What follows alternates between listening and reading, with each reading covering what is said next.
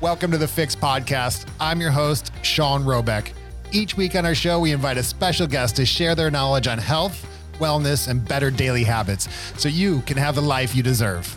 Let's get started.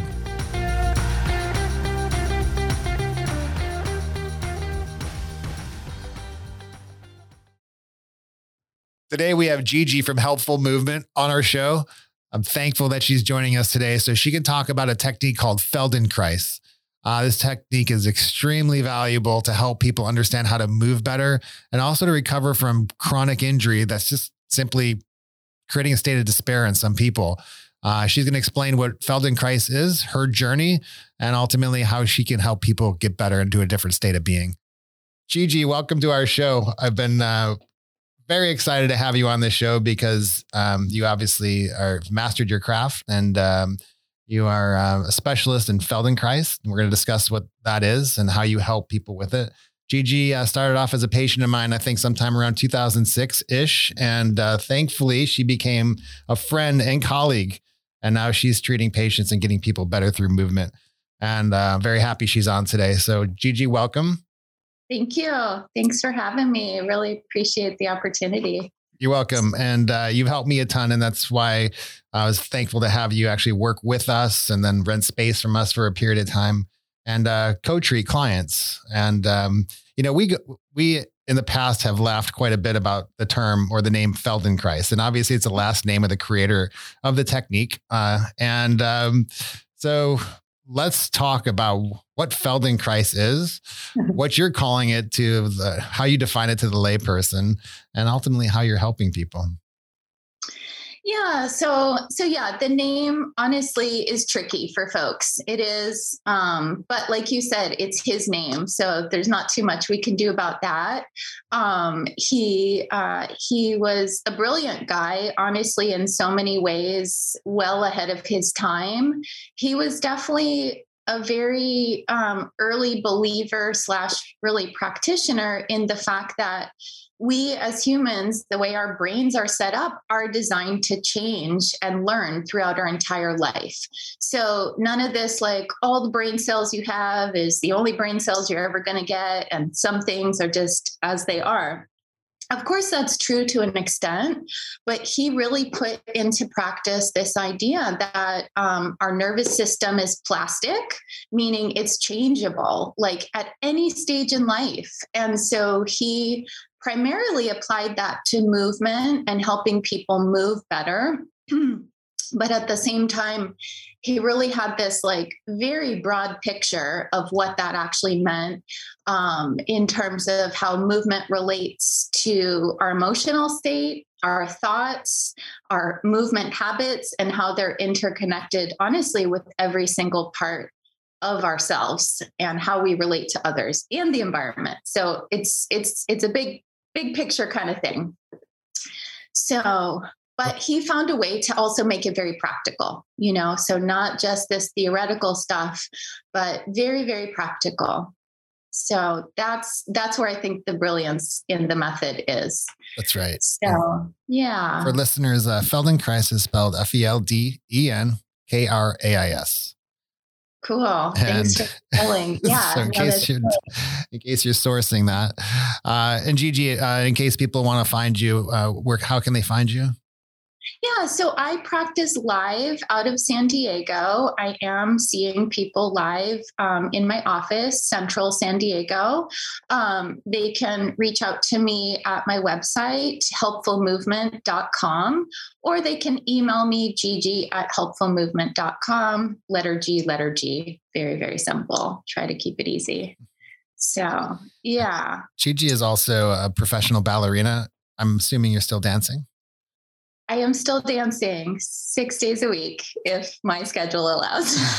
uh, so art so. through movement is obviously what Gigi's way, and so she knows how the body. She she practices what she preaches, obviously, and she's uh and she move and do you, what's your are you are you comfortable sharing your social media account so people can see?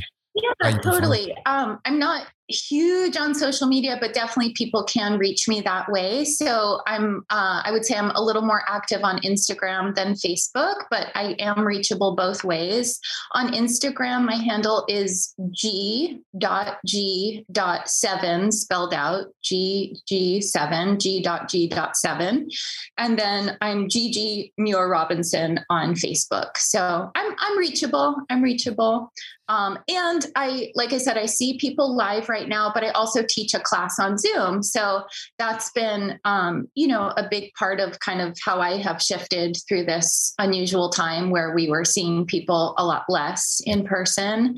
Um, and that's another, um, you know, that's another brilliant, I think, part of the method um, is that it can be done hands on, and we can get into a little bit more of that later. But it also can be taught in a in a group class format, whether that's live or or via video. Um, so you know that's been a way that i've stayed connected with people continued to help them through this really strange time um, but uh, yeah so so feldenkrais is a flexible method in that it can be considered um, you know manipulative um, to use like maybe a chiropractic term or you know another type of body work there is manipulation that we do. Um, but it's always in collaboration with the person um, in terms of that we're always staying in movement ranges that are actually already available to them. And we're we're essentially increasing their movement capacities by building on what they're already good at or what they're already comfortable with do you mind so, if I? So I'd like to share um, my story and based on how you helped me. And I would love that. Yeah. yeah some people, uh, uh, some people know that I've, I've, I've damaged my shoulder playing rugby over five years, and and I've had two surgeries, and um, along with lower back injury. And when I started working with Gigi, it took me two, maybe three visits to really comprehend what she was trying to accomplish. And after that third session, I'm like, I'm learning how to use my body more efficiently. I'm using mm. I'm learning how to use my entire body to move my limbs. I'm not just simply lifting my arm, not moving right. anything else. And you would right. think as a chiropractor being a semi-movement specialist, um, the uh, there is a there would be a level of that understanding. However, when you're in your own body, you you're unaware of the either the limitations or restrictions that are self-imposed on you uh, yes. where you're just simply going through the motions throughout the day without being educated on how to move. And yeah. for me, it was with my education, I was, it was kind of eye opening to say, wow, I know a lot about this. However, I'm not living it. I'm simply just going through the day and, and, um, creating more injury because I'm using my body inefficiently. And then you broke it down into, all right, you love to surf and you love to golf. So let's talk about how you're surfing. and I'm like, well, after I spoke to you and then I went back out and I surfed, I realized I was only using my arms to paddle. I wasn't yes. using my hips and my torso. I'm and I'm like exhausting myself unnecessarily because I was so inefficient. Same thing with golf, all arms. And well, yeah. I was too much too much in my head and too much in my arms. And then when I started using my body as a whole based on your corrections and your knowledge and your education, it was a whole different relationship to movement and what I could accomplish as a human being. Uh, and that's where I had that massive buy in. And I said, everyone needs to know this. And mm-hmm. so thank you for that, by the way. I still practice what you've taught me. And uh, it's been no, and and and I actually remember clear as day that that third session. I think you're right. I think it was the third session. We were working together on the table, and you almost like stopped me in the middle of what we were actually doing. You said, "I get it. you're you're this really is injury prevention because you're teaching me to move differently from the get-go. You're not fixing me. You're teaching me to move differently. Therefore i'm not going to injure myself over and over again like like i have been. Right. so yes I, I remember that clearly too. And i think for you it um you were actually already getting it unconsciously, but you needed that conscious connection for yourself too. And I think everyone does. And I think it just comes differently for each person. For you, it was in the middle of that third session, and we took a pause and we talked about it. And um, yeah, this method is um, uh, my new tagline is it's easy to experience, it's hard to talk about. or hard to explain. Easy to experience, hard to explain. Which is yeah, um, which is um, why you're on this on the show today because I've been trying to explain to so many people what Feldenkrais is without being a provider and it's I don't do it a dis, I do it at a disservice and you're here to help everyone understand honestly, how to understand it. I'm actually I feel in the same boat as you. I feel like even my words do not actually do it service, but all of my mentors and all of my teachers have kind of normalized that for me. So now I don't feel incompetent just because I also struggle with it. So, yeah, I think it is actually really easy to experience it and to feel it for yourself. Um, but I, I do think that that words um, words are difficult to come by when it comes to really encapsulating um, because fundamentally i think it actually the method itself the work itself does affect people differently. And so it there's a there's sort of a, a very unique experience i think that everyone gains from it. A lot of people report oh i just feel more aware of myself. I feel more aware of my movements. And that's that's huge. That's a huge piece. Like you said you you said it yourself. You said it a little differently. You said being inside your body is is different than knowing how things should work. So again kind of that intellectual knowledge versus that lived experience. So um so yeah in the method we work a ton with habits with self-use uh, with awareness. Um, but i always tell people too i don't want you to become a micromanager of your movements. It's not actually about over intellectualizing or um, breaking every movement down into a million pieces because that that can make us crazy you know? Um, and uh, i don't think it actually works either. I think movement is largely unconscious but there's this interesting interplay between conscious awareness and knowing things, noticing like, oh, I use my torso now when I surf. Therefore, I really notice that there's a lot less strain on my shoulders. Um, but there's also this unconscious component. You might have actually, again, you were three sessions in before you had that that conscious awareness. You might have actually already been shifting your pattern. I don't know for sure um, on that unconscious level.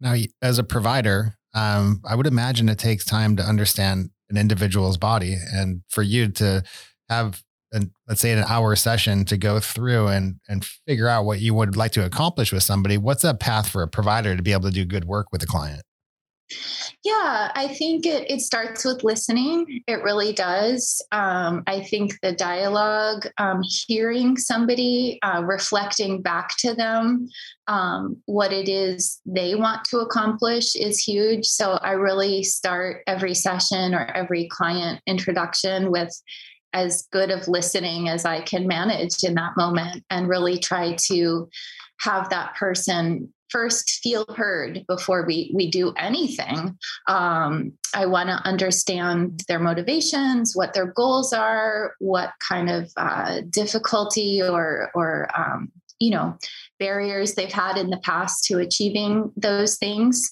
um, and then, yeah, each person's movement patterns and habits really are unique. So that's a big thing I love about my job. I never get bored yeah. because even two people coming in with the exact same diagnosis or symptoms they may have created those symptoms or issues within their habits through different pathways. So that fundamentally means I don't have a cookbook to work off of. I don't have um, a set protocol that correlates with each diagnosis.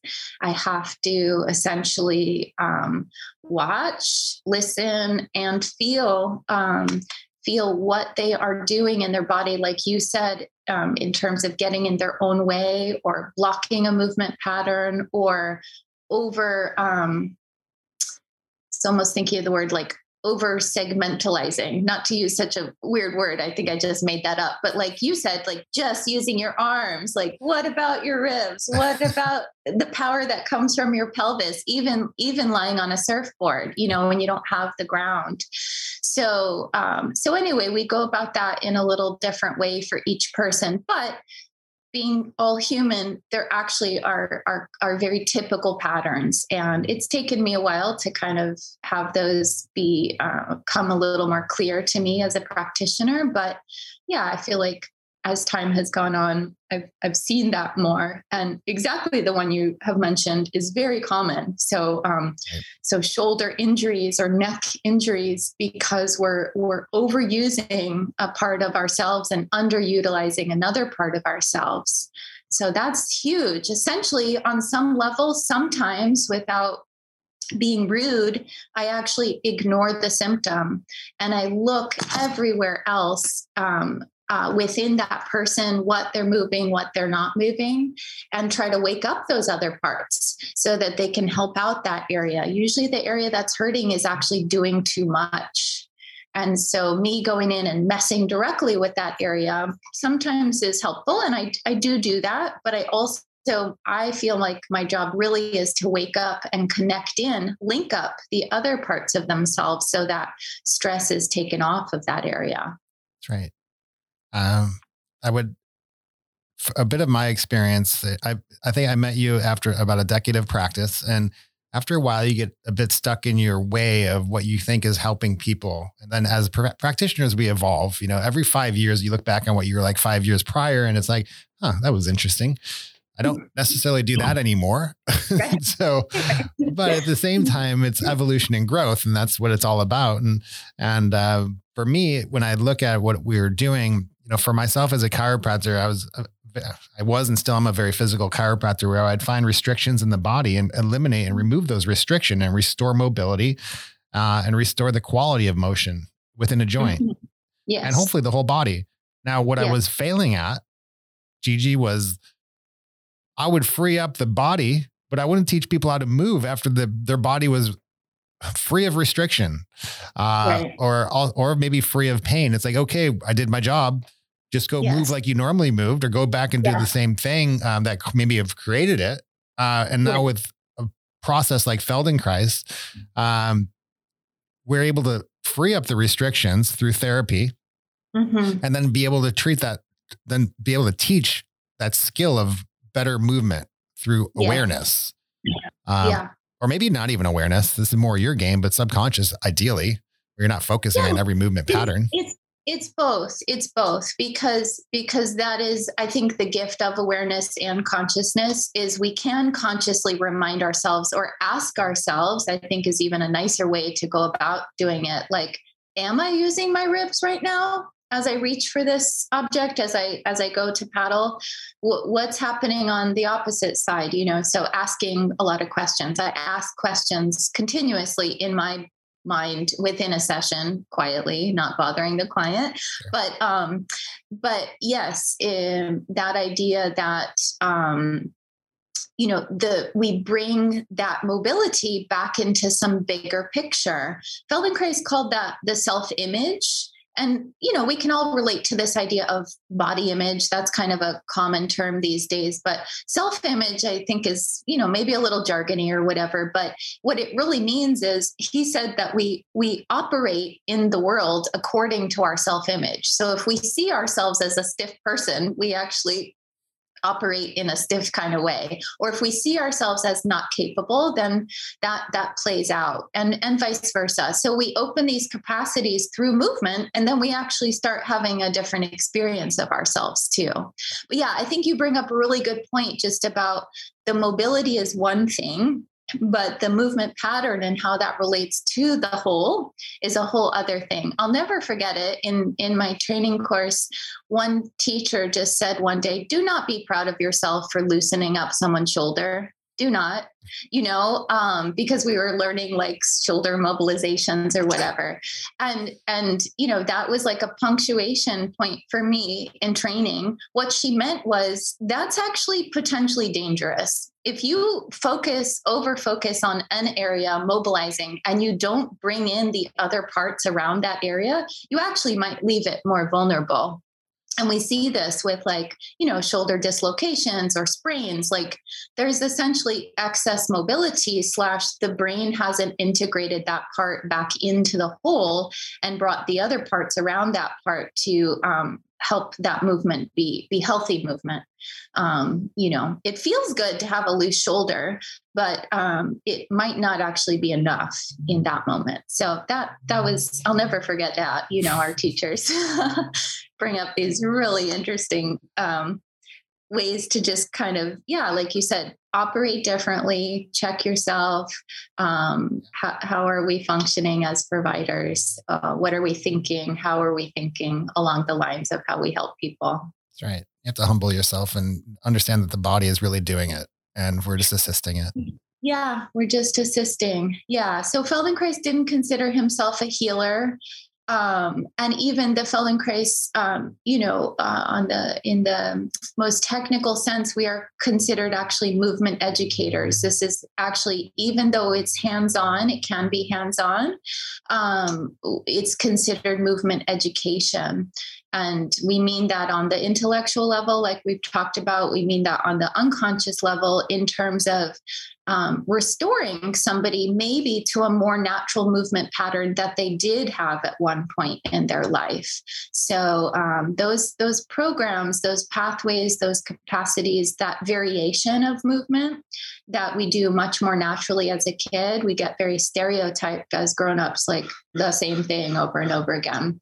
Um, that's all within our nervous system, and so it's just about um, revisiting those ideas, and that's why sometimes a big change can be made really quickly because it's just almost a remembrance of something versus oh we had to learn this whole complicated thing uh, we spoke about golf and surf and those are more of your aggressive activities uh, that people do recreationally uh, yeah. we can simply talk about walking uh, when we yeah. look if you go to a mall or wherever you want to go now park and yeah. you watch people walk you're gonna typically see people shuffling their step, their, their feet to move forward.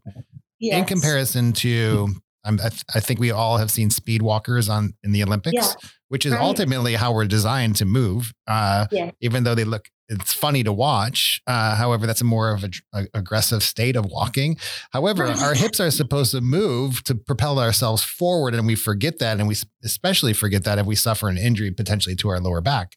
Uh, yeah. And I think breaking it down to something that we all have to do on a daily basis, something as simple as walking and yes. learning how to walk well. Yes. Once we learn how to walk well and move our body the way it was designed to, it can start to heal. Yes. And I think Definitely. that's important for us to discuss if you can get into that a bit. Yeah, yeah. I mean, walking and that type of basic movement pattern is very complicated ultimately. We kind of take it for granted, I think, on the whole, but it's it's complex. Um, but like you said, it's also a rich place, a rich source of how people can either injure themselves or or or help to restore themselves to a more natural um, well-being. Um, so so yeah the the whole hip movement correct largely we do see people shuffling. Also i would say um, especially nowadays if we're walking carrying a phone or texting or whatever we're also not using our arms. We're not swinging our arms anymore.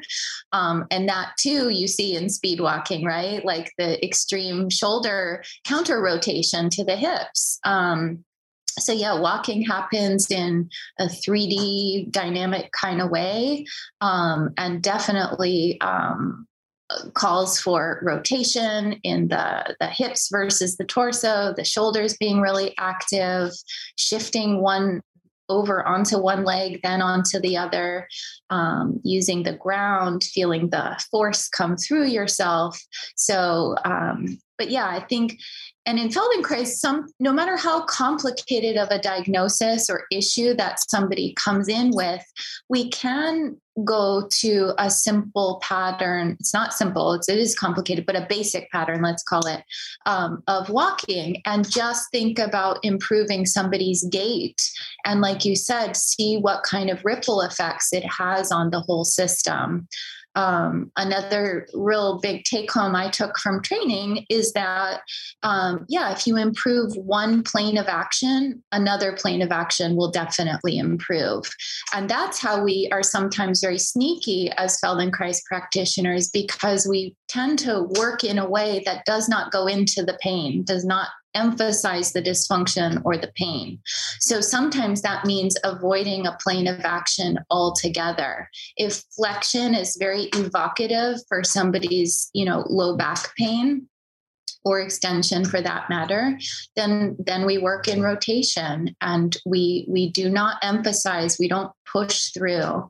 And that's that's fundamental difference of feldenkrais than a lot of other therapies. It's sort of the anti no pain no gain. It's it's actually we go towards pleasure. We go towards at the very least neutrality in the sensation of movement.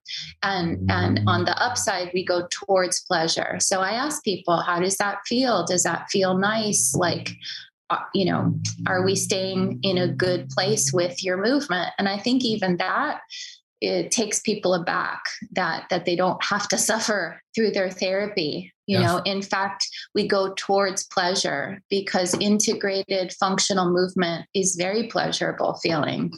Um, but we lose we lose track of that um, in our day to day yeah. And with uh, the, the effect feldenkrais has on the nervous system is remarkable speaking about um, structural movement and efficiency and injury prevention. But you saw me on your table after a 45 minute or hour session.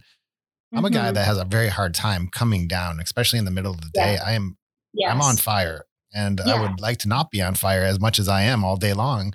Um, right. but there's one thing uh, that knocked me out. Uh, it's yeah. that and that's and the, these in-office sessions that I had with you is like the response to my nervous system was also remarkable. So I had this mm-hmm. double whammy effect of learning, yeah, uh, understanding how my body should move, and then having yeah. this feeling of calm is what yes. quite remarkable. Yeah. Can it's profound. I agree. That's how I got addicted to it, honestly. And I'll just share a little bit related to that personally. I I was recommended Feldenkrais after after having an ankle injury that just plain old wasn't getting better. I was like 14 months into it and I had tried so many different things. And, um, you know, it was actually my ballet teacher that bought me my first session and just essentially said, go see this woman. And so I did. You listen to your ballet teacher, like she tells you to go somewhere, you go. Okay. And so, um, you know, I told her my story, whatever. We had a session.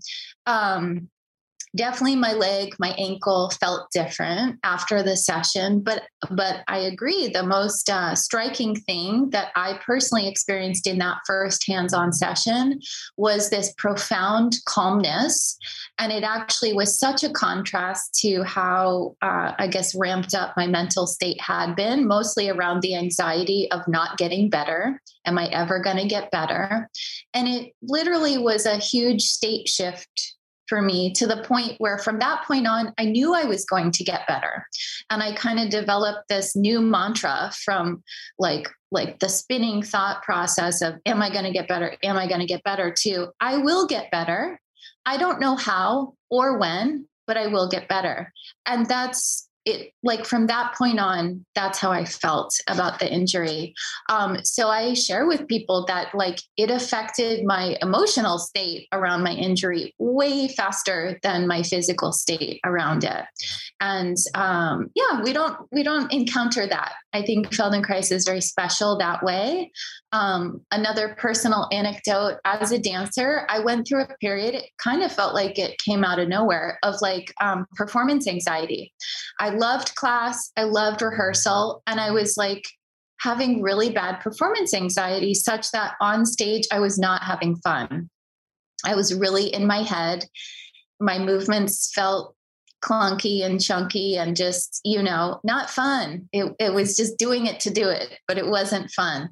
And halfway through the training program, I had a very small informal performance. And again, I'll kind of never forget it. I don't think I was like looking for my anxiety, like, how come I'm not more anxious as we are about to perform? And then I just did this whatever three minute duet with somebody. And I will never forget that performance because I was so calm and I was in much more the sensory state of movement. Like, this is what it feels like to bend both my knees and lunge forward, and the pleasure of that. And from that point on, I've just been a lot calmer. And yeah, it's helped my general state um, come down, like you said. Um, so it's a, it's a powerful tool for that reason as well. And being calm is uh, getting into a calm state, having the ability to shift our nervous system state is also a very important component of health. I would argue in general. How many people suffer from poor sleep or poor interpersonal, re, you know, uh, interactions, and they realize like I yelled at that person because I couldn't calm down. You know, I couldn't bring my calm self to that conversation or that interaction. So, um, and same thing around an injury or healing, like we can get really amped up and, you know, anxious.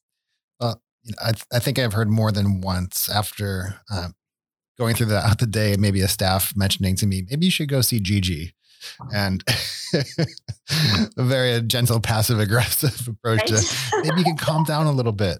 Right. It's going to be okay. Uh, but on, on, on, the side note of that, you know, it also for me um, to come full circle, it allowed me to feel more like an athlete. It allowed me to say, yeah. okay, I'm like what I was doing before was very caveman like. Um, yeah. And now it's like I'm actually using my body uh, in an educated way and feeling more like an athlete and being more efficient and more functional. And I yes. would never, I shouldn't say never, maybe at some point, but you know, you really um, had it was a quite a bit of it was an awakening, awakening for me. Um, yeah, totally. Yeah.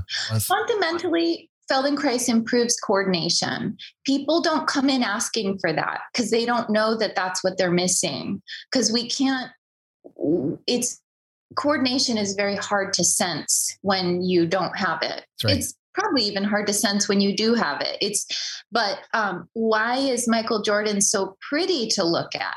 Because he's he's so coordinated, and all the great athletes they're beautiful to watch because they are doing the bare minimum. They are operating at maximal efficiency and they know where every square millimeter of themselves are in space.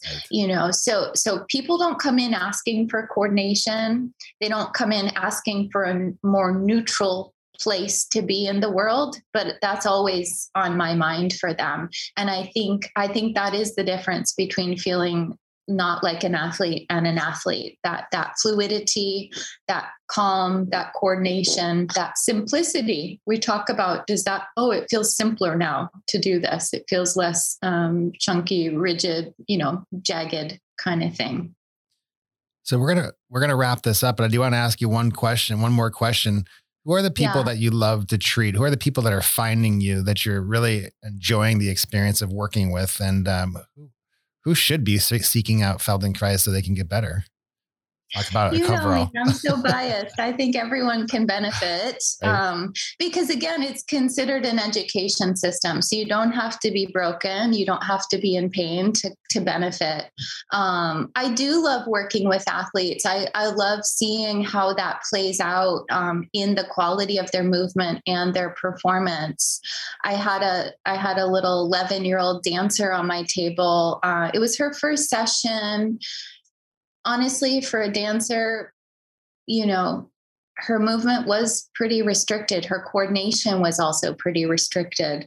I didn't know if anything was going to come out of that session, but she reported to our mutual ballet teacher, I did four pirouettes on point for the first time in my life, you know. And the teacher said, Well, what do you attribute that to? And she said, Oh, the session. I think it really helped me. So, um, but I love working with a huge variety of people. I think that's my personal nature is just, um, you know, liking to work with a challenge. You and I have shared some pretty challenging clients with with uh, tough situations going on, um, but I like variety. So I, I like working with young people, old people, everyone in between, dancers, non dancers. So I'm not picky. I just like working with people that have an open mind and are just open to that new, new experience. But I will say this we can't leave without giving people an experience. We have to do a quickie, don't okay. you think? Let's do it. Let's do it. Okay.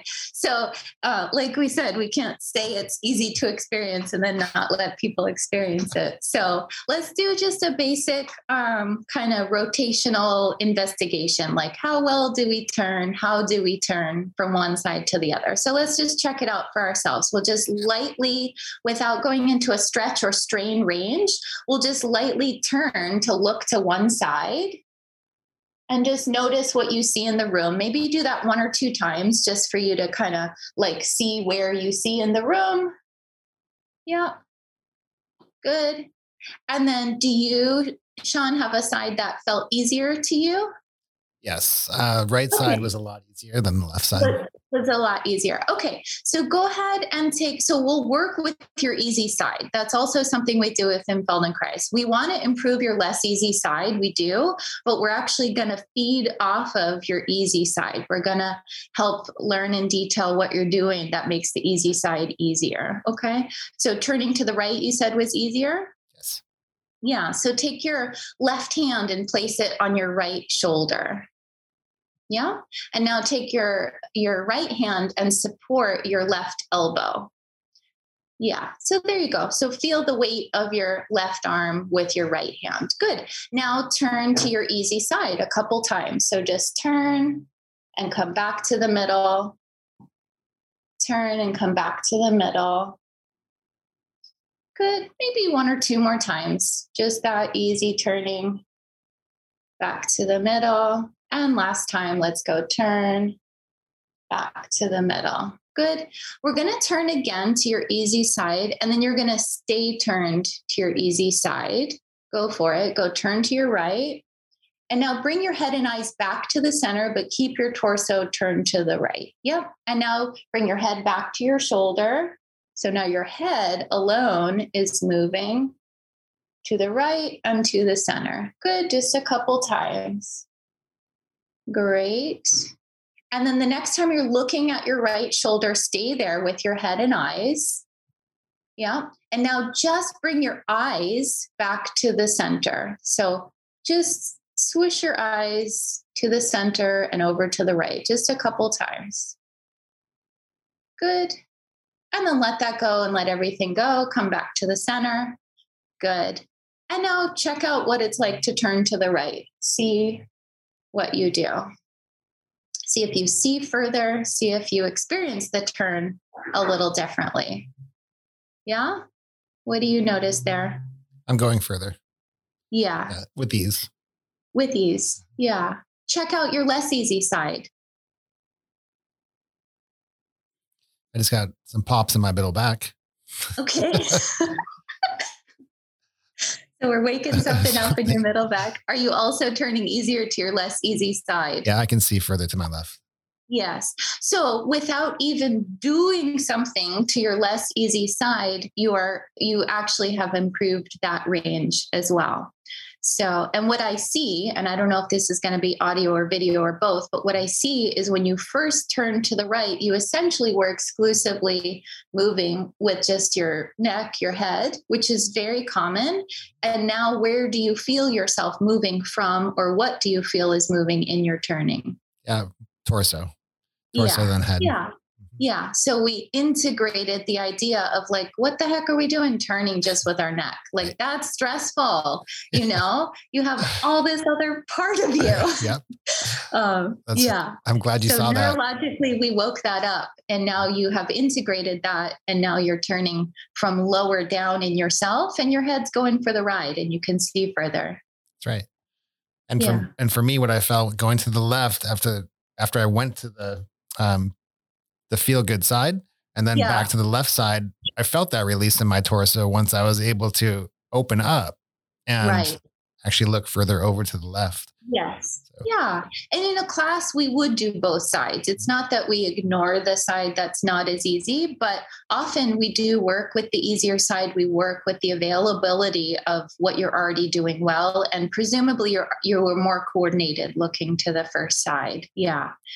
So I think, I think yeah. people um, that are that are listening, if if obviously Feldenkrais can help variety or the gamut. However, if people are suffering and struggling with uh, injury correction and they have a an injury just won't go away and stubborn and they're frustrated or they're in a state of despair, um, this technique can be remarkable. And I highly suggest seeking out a provider in uh, your area. So if you're not in San Diego uh, and you want an in-person experience, is there a network that people can go to to find providers, Gigi?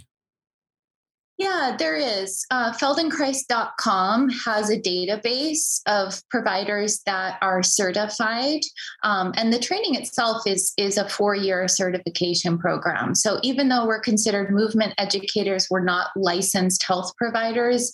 We are really well trained because uh, we do work with people and their whole system and we do move them uh, with our hands so so yeah people can go to feldenkrais.com and um, search their local uh, for their local provider you can also just do a google search and um, and and see who's in your area and again more and more providers over this last year have gotten just more comfortable even with doing um, you know it can't be physically hands on through zoom but we can tailor make um, you know a movement program for you to um, to help alleviate um, any distress or dysfunction. One last thing I'd like to just mention again that I think differentiates Feldenkrais and um, is that it is incredibly gentle. It, it it is we tend to deal with very small movements we take a big movement pattern, we break it into component parts, and we put it back together, but in this very small, almost delicate way. So even when people are in a great deal of distress, it tends to be a modality that um, they can tolerate. Um, and tolerate pretty well. Um, so, anyway, just thought I would mention that too. We hadn't really touched on that. Thank you so much for your time and being on today. It was really great to see your face again. It's been too long. And, uh, Thank you. Hope we can connect when I'm back in San Diego. But again, this is a wealth your wealth of information. Please reach out to Gigi. We obviously uh, talked about how to find her in the beginning of the show. Uh, and feel free to DM her or um, reach out to her. She's a wealth of information and very selfless individual that's just on earth to help other people be better. So, Gigi, thank you so much. Thank you, Shawn. Really appreciate it. Love you. Love you too. Have a good rest of your day. Bye, you too. Bye bye. Hey everyone, I hope you enjoyed our show. If you did, please like and subscribe to stay tuned. See you next week on another episode of the Fix Podcast.